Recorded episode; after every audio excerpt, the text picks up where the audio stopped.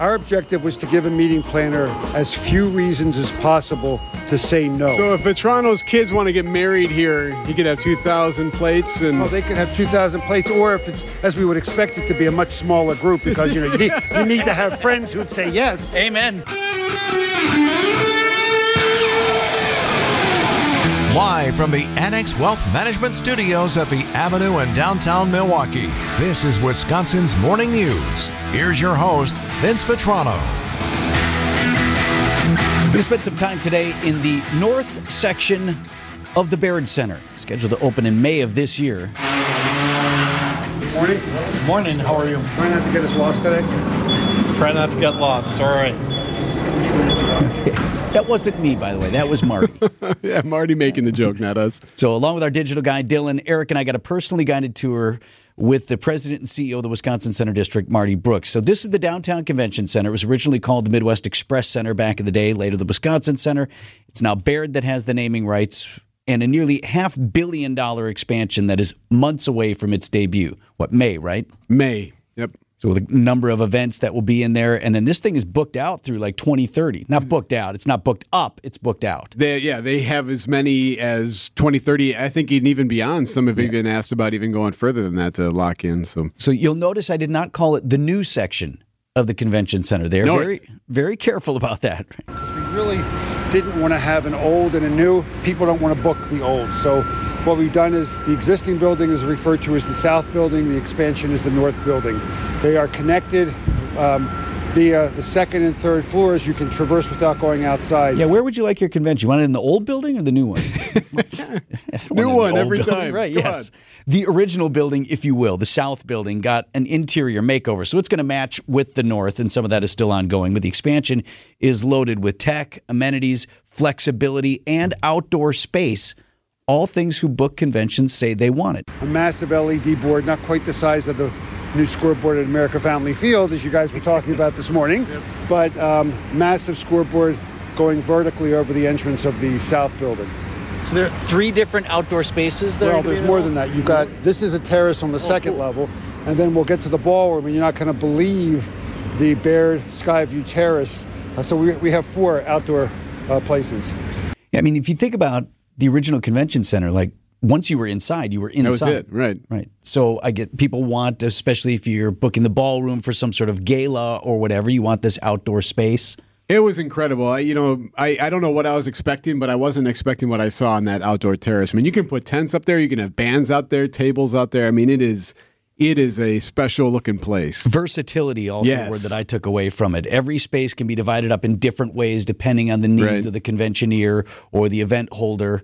So if you need a bigger space, fine. If you need breakout rooms, fine. Like they can m- Yep. move things around. What did Marty say? Marty said our goal was to not, not give them any opportunity to say no. That We'd love to be here, but you don't have. yeah, nope, nope. Here's this, here's that. We got everything. So coming up at 6:50 this morning, we'll take you inside. We'll tell you more about one of the signature features of the north section. Erik alluded to that. Sure to be the spot that you're going to want to take your picture, your selfie, your group photo, and when you'll have an opportunity to do that this spring. Brandon's got sports. That's coming up next. Time for an update from the Gruber Law Office's One Call That's All Sports Desk. Here's Brandon Snide. After beating the Mavericks in Dallas on Saturday night, Giannis and the Bucks were back in action Sunday night, this time on the road in Utah. At one point in the game on Sunday night, Milwaukee was up 19 points, but ultimately they fall to the Jazz by a final score of 123 to 108. It is handled by Clarkson. Turns the corner on Beasley. Sends it to the opposite corner. Now the three pointer from Markkanen, and he has given Utah its first lead since early in the second quarter. Dave Koehn on the call right here on WTMJ as the Bucks fall to 33 and 17 on the season with the loss. It was a rough one for the Bucks. They were outscored in that final quarter 40 to 13. Their worst in a loss since 2021. Give them credit defensively. I thought they did a good job. I thought when they went big early, we rushed. That's why I called the timeout. So guys, just settle down. We're gonna get every shot we want, and we did. We just couldn't make any of them. Head coach Doc Rivers there following the loss. The Bucks five-game West Coast road trip has one more game left in it. Milwaukee will be in Phoenix on Tuesday night to take on the Suns. Over to some college hoops where the Wisconsin Badgers dropped their second consecutive game on Sunday afternoon. Number two ranked Purdue knocking down number six Bucky. This one by a final of 75 to 69. Great college basketball atmosphere. Uh, I thought two really good teams that both did things well, both did, things that you know we'll both have to get better at. But really, the the effort and the grit and the defensive following the game plan for the most part, I thought was really good. So a lot of things we'll learn from this. I think this when you're playing at this level, you you gotta you have to check every box. You can't check three of five or five of seven. You have to be elite in in a lot of areas, and we weren't enough, and that's tonight. Head coach Greg Gard there following the loss for his Badgers, who with that loss now fall to 16 and six on their season, also eight and three in the Big Ten. They'll hit the road on Wednesday night to take on Michigan. And lastly, some good news. We'll stick with college hoops. We finally get a win yesterday. The UWM Panthers finding the win column for their second straight game. This time defeating the Jaguars of Indiana University. Purdue University, Indianapolis by a final of 87 to 67. Scoop it to the top. Freeman straight on three. Bucket. And that should seal the deal right there. Scott Wars on the call on 1017 The Truth. It did seal the deal with that victory. The Panthers now two games over 500, sitting at 13 and 11. They'll head on the road next to take Youngstown State Thursday night. So some good news. The Panthers salvaging a rough day for Wisconsin hoops. Who gets to play the the cats the big cat sound when you're you got Panthers v Jaguars? Kind of applies Probably whoever both. the home team is.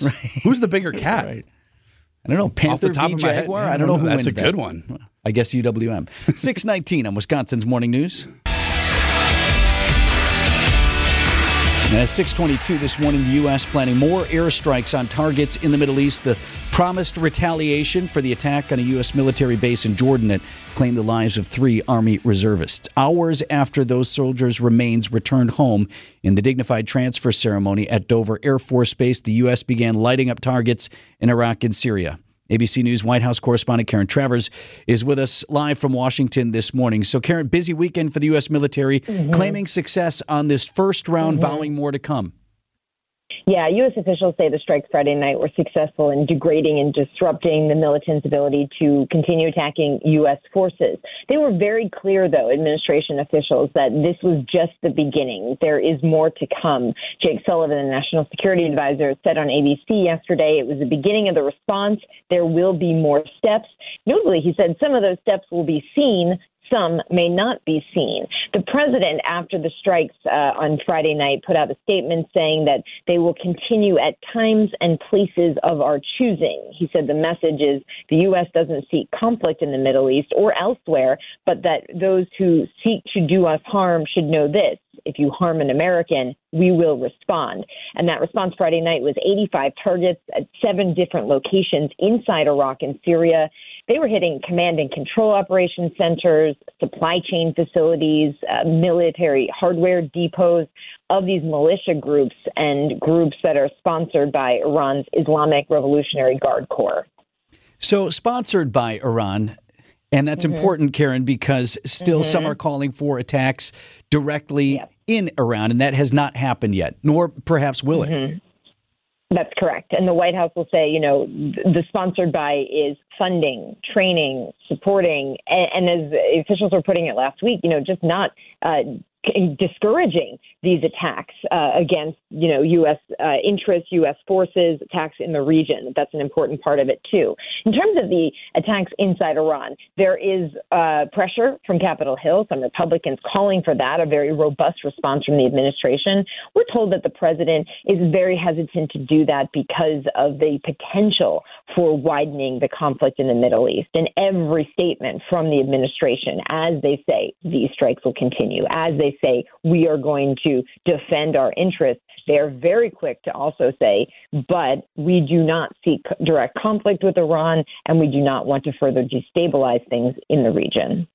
And meanwhile, Karen, we have continued strikes in Yemen, and that's where the Yeah. Houthi rebels, sort of separate from this, but also believed to be backed by Iran, are still launching these drones and missiles at commercial targets in the Red Mhm. Sea. Yeah, and it's kind of striking because you know the, things are kind of coming fast and furious over the weekend, and it might be pretty confusing to people to say, "Well, wait a minute, what is that in relation to what happened in Jordan?" It's actually you know a separate thing happening at the same time. You've got the retali- uh, retaliatory campaign for the attack in Jordan that killed three service members, and you have this allied effort with the U.S., the UK, with support from six uh, country partners that are trying to stop these attacks by the Houthi militants aimed at commercial ships, U.S. Navy ships in the Red Sea and in that region. That's something different that's been going on now for a couple of weeks. But those strikes that have been happening now over the last several weeks haven't stopped these relentless attacks by the Houthis. The president was asked yesterday, are the airstrikes working? And he said simply, yes. ABC News White House correspondent Karen Travers. Appreciate your time, Karen. Have a great day. Meanwhile, we even have this drone attack in eastern Syria that hit a base that houses U.S. troops. U.S. troops were there, none of them injured, but uh, six allied Kurdish fighters killed. That happened late last night. So, yeah, like she's saying, that they, they may not all be connected specifically, but it's all happening at the same time. And there's the whole idea of deterrence. That apparently is not working yet. But Right. if you knock out capabilities to continue to wage these attacks, that at least seems to be the motivation behind this front end response. A lot easier to use a drone, too, than trying to figure out how to get someone to a different piece. The Bucks insist they're improving, even though they're one and three under the new head coach. Brandon Snide has sports at six forty-five. Grammys were last night. Taylor Swift won big, winning Best Pop Vocal Album honors uh, for Midnights. She uh, did not mention her boyfriend, Travis Kelce, at all. He was not there. He's in Vegas for the Super Bowl. Oh, well, I, But- I come to your big games. She did drop this bombshell, though. My brand new album Yeah, new album comes coming out April 19th. It's I don't know how that's possible. what AI? What do you do? Like How is she she's a little more busy. music? Anyway, so Jay Z was honored. Uh, he received the Dr. Dre Global Impact Award, and he called out the Grammys. He said he was a little disappointed because of Beyonce has won so many albums. However, I don't want to embarrass this young lady, but she has more Grammys than everyone and never won Album of the Year. So even by your own metrics, that doesn't work. Think about that. The most Grammys, never won Album of the Year. That doesn't work. yeah, it doesn't see. It doesn't make sense to him that that would happen, and he kind of called it out because Taylor Swift would then go on to win Album of the Year.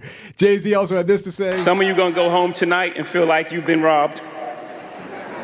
Some of you may get robbed. Some of you don't belong in the category. All right, no, no, no, no, no, no, that was it. No, when I get nervous, I tell the truth. it was actually it was a pretty funny speech. He went on for about three minutes, kind of just speaking very honestly about how he how he felt the Grammys handled things. I guess you you think Beyonce wants him up there saying like she should have won? Like, hey man, like I'm with you, but hey man, yeah, stop it, Right. stop it. no thank you. Hey, speaking of which, the, the collision of Taylor Swift and pop culture in Hollywood and politics. It played out on ABC News this week. Our guy from Wisconsin, Reince Priebus, was on talking about a conspiracy theory involving T Swift, the NFL, and the upcoming election. I'll tell you what Reince said about it next. Politics meets pop culture on ABC's this week with George Stephanopoulos. You see any of this? I read about it. Yeah, I read about it, It, too. it plays even better when we share it with you. Reince Priebus is chairman of the host committee for the Republican National Convention in Milwaukee this summer. Was also former President Donald Trump's first chief of staff. Was chair of the RNC for a while. Was asked about a conspiracy theory being floated that somehow the Super Bowl is rigged to set up Taylor Swift and her Kansas City Chiefs boyfriend to announce an endorsement of President Biden, and that that will somehow sway the election. Here's Stephanopoulos. Fox News, at least several of the personalities on Fox News, seems to have become obsessed with the idea of Taylor Swift uh, helping Joe Biden. Some even going so far as to say that it's part of a conspiracy, a psychological operations conspiracy led by the Pentagon. Well, Rule that out, I, I, I, I'm not going to go there. Look, I think the whole thing. Well, that's I- really bold. Right, uh, I- So Priebus, he's Hey, like, that- good for George though to, to tease him that's about it. really bold. Well, so Priebus went on. He's Yeah, he not taking the bait. In fact, pretty much calling it out for what it is. I mean, I think it's a powder keg of stupidity. Um, you've got Tough two of the fair. most. You talk about two of the most popular things in America right now: Taylor Swift and the NFL. and we've got a party that wants to, you know, grow the tent. Uh, I don't think attacking those two, uh, Taylor Swift and the NFL, is, is obviously the way to go. He, he also continued that he said, like, like there's a couple of things that not much that we all agree on. Pretty much we should agree on these two things. Like NFL is doing great. Right. Everybody loves Taylor Swift. Can we just agree on that? Also did defend the party, saying this crap is not mainstream Republican thought. It's not Republicans attacking Taylor Swift. It's some people on the internet that are hitting that send on a on a tweet. That's all this is. And so there are plenty of other people like me that are calling it what it is. I did when I saw the headline Taylor Swift makes big announcement at the Grammys. Like she didn't. She didn't like come out. What some endorsement? right. I thought they were right. 645 on Wisconsin's Morning News. Time for an update from the Gruber Law Office's One Call That's All Sports Desk. Here's Brandon Snide. The Milwaukee Bucks road trip continued on Sunday night with a loss in Utah to the Jazz. This one by a final of 123 to 108. Giannis led the way for Milwaukee with 33 points. Bobby Portis added 27. But with that loss last night, the Bucks now fall to 33 and 17 on their season. Over to football, where the NFC defeated the AFC in the Pro Bowl games in Orlando on Sunday by a final of 64 to 59. Tampa Bay Buccaneers quarterback Baker Mayfield named Offensive Player of the Game. And lastly, to college hoops, the sixth ranked Wisconsin Badgers lost their second game in a row Sunday, falling to number two ranked Purdue by a final of 75 to 69. The Badgers, with the loss, fall to 8 and 3 in Big Ten play.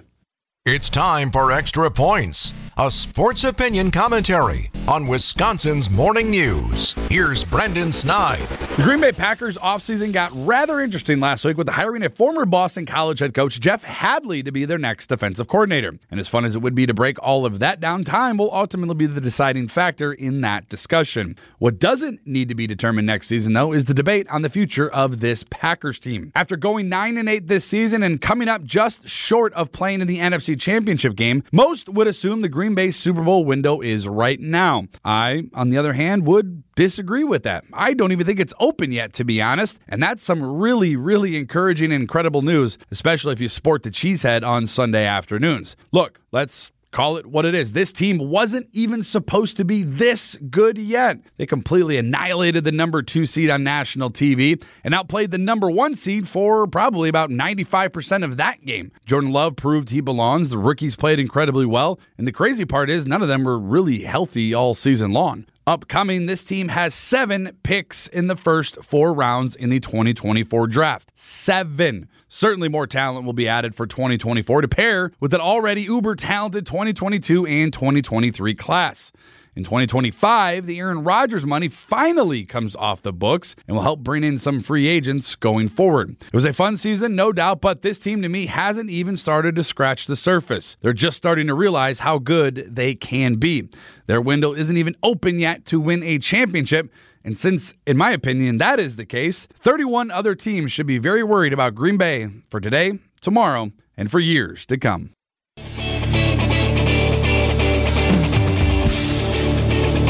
Know, I've always you know thought of myself as a fairly handy person around the house. Well, it makes one of us, right? yes, you like, are. Like a little bit. Like I'm not. Don't get me wrong, but you know, like okay, can handle this or that. Know your way around the toolbox a little bit. And then we went to the Baird Center construction site, and all of that is now gone. I, I feel no confidence in myself at all after seeing what those guys were doing. Well, they're, they're professionals. They do that for a living. Yeah. They build big buildings. So we got to tour the Baird Center construction site downtown Milwaukee last week, and uh, this is the site that is right there. It extends north of where the uh, current old Wisconsin Center used to be. Which you're not supposed to say. Yeah, it's it's north and south, not old and new. Correct. Right. So here is our trip to the Baird Center construction site.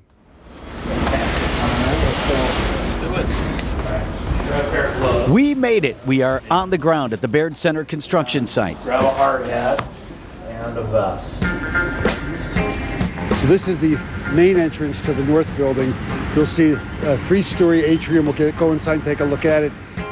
We're getting the tour from Wisconsin Center District CEO Marty Brooks. And the steel structure that you see wrapping the stone is the framework that will hold an LED board. The architecture of the project truly stands out. across the street here from UWM Panther Arena. Brooks pointing out the massive overhang of the exhibition hall extends over the sidewalk. One of the elements that was identified as a must have as part of the expansion project was that we get to over 300,000 square feet of exhibition space. So we needed to add 112,000 square feet. We're limited to the footprint of the land that we own. So the only way to get to that 112,000 square foot number was to extend over the sidewalk because we needed that So additional somebody space. drawing up the plans was like, oh, it almost fits. Yeah, they said we, we can't get to that number. How do we get to Brooks's number? So Here's we- an idea. Here's how we do it. And architecturally, it's beautiful, but there's a method to the madness. We had to extend the uh, footprint. To the left is the new Sky Bridge to the Hyatt. Then you've got three escalators up to the exhibition hall level, and then from there, escalators, and then a switch back up to the ballroom. This facility has everything, and it's huge. Plenty of space, rooms upon rooms, state of the art technology, a ballroom that holds 2,000. Our objective was to give a meeting planner as few reasons as possible to say no. So if Vitrano's kids want to get married here, you could have 2,000 plates and. Oh, they could have 2,000 plates, or if it's as we would expect it to be, a much smaller group because you know you need, you need to have friends who'd say yes. Amen. This could be divided into a smaller room and, and accommodate you know, 80 people, which is probably a stretch for him, but you never know. The walls a blank canvas right now. Eventually will be filled with local art that all has a Great Lakes and Wisconsin theme. It's representative of the state, whether it's the northern part of Wisconsin, Fiserv Forum, uh, AmFam Field, Summerfest, State Fair Park. So when someone leaves this building, uh, if that's all they see, they're able to get a representation of our state. One of the coolest parts of the facility is the outdoor space. That's something you've seen that people have wanted, that they've asked for? Well, it's not so much that they're asking for it, is that you can tell people want to be outside. Even though we're certainly a cold weather climate, nine months out of the year you can be outside. And I, and I saw what happens at the at the Fiserv Forum. People like going out to the Potawatomi Club and going outside. Oh, this is awesome. God, this is huge. The third floor outdoor terrace wraps around the north and east side of the building. Erik and I both noticed, Marty, when we came up here. I don't know that there's a spot to have this view of the city. I mean, every building in town, you can see the Couture, of course, the Hyatt's right here. You can see City Hall, the Panther Arena, Fiserv, Turner Hall, Milwaukee Theater. What, what I had hoped, Miller High Life Theater. Miller High. I'm just saying, stick, stick with your day job, Erik. Stick with your day job. Where we're heading right now. This is the spot that no doubt will be where all the selfies are taken. It's on the terrace, the corner of Kilbourn and Vel R. Phillips. What do you call this? King of the World corner. So stand there, look outside, and look look, look to the east, and you can.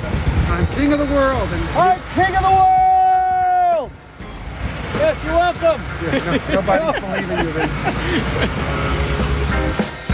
You guys made me, you put me up to that. I wasn't going to do it. You loved it. Actually, that that was stunning. I, I wasn't expecting that that terrace to be that unbelievable, but it was super cool up there. And there's another terrace or open space on the second mm-hmm, level. Like yep. there are multiple places where you can get outside. I thought that was one of my takeaways from this. If you think about the convention center as it's always been, there was once you were inside, you were inside. Mm-hmm, I mean, right. barely even windows. Like when you're in these convention halls, and like you have access to outside. It's what people said they wanted. And then the other word that I take away is versatility. Any space in Yep, there can be divided, subdivided, whatever. So, like Marty said, we we don't want some conventioneer saying this is great, but what about this? No, there there will be All options are on the table. yeah. We can open it up however you want. So it opens up officially in the spring, and just like Fiserv, and they did this at what was once Miller Park, you will be able to go through it. The public will have access to it the first weekend, both days, to be able to see every nook and cranny of the North End. And you can do your own, you know, king of the world. Yes, that's right. With your selfie.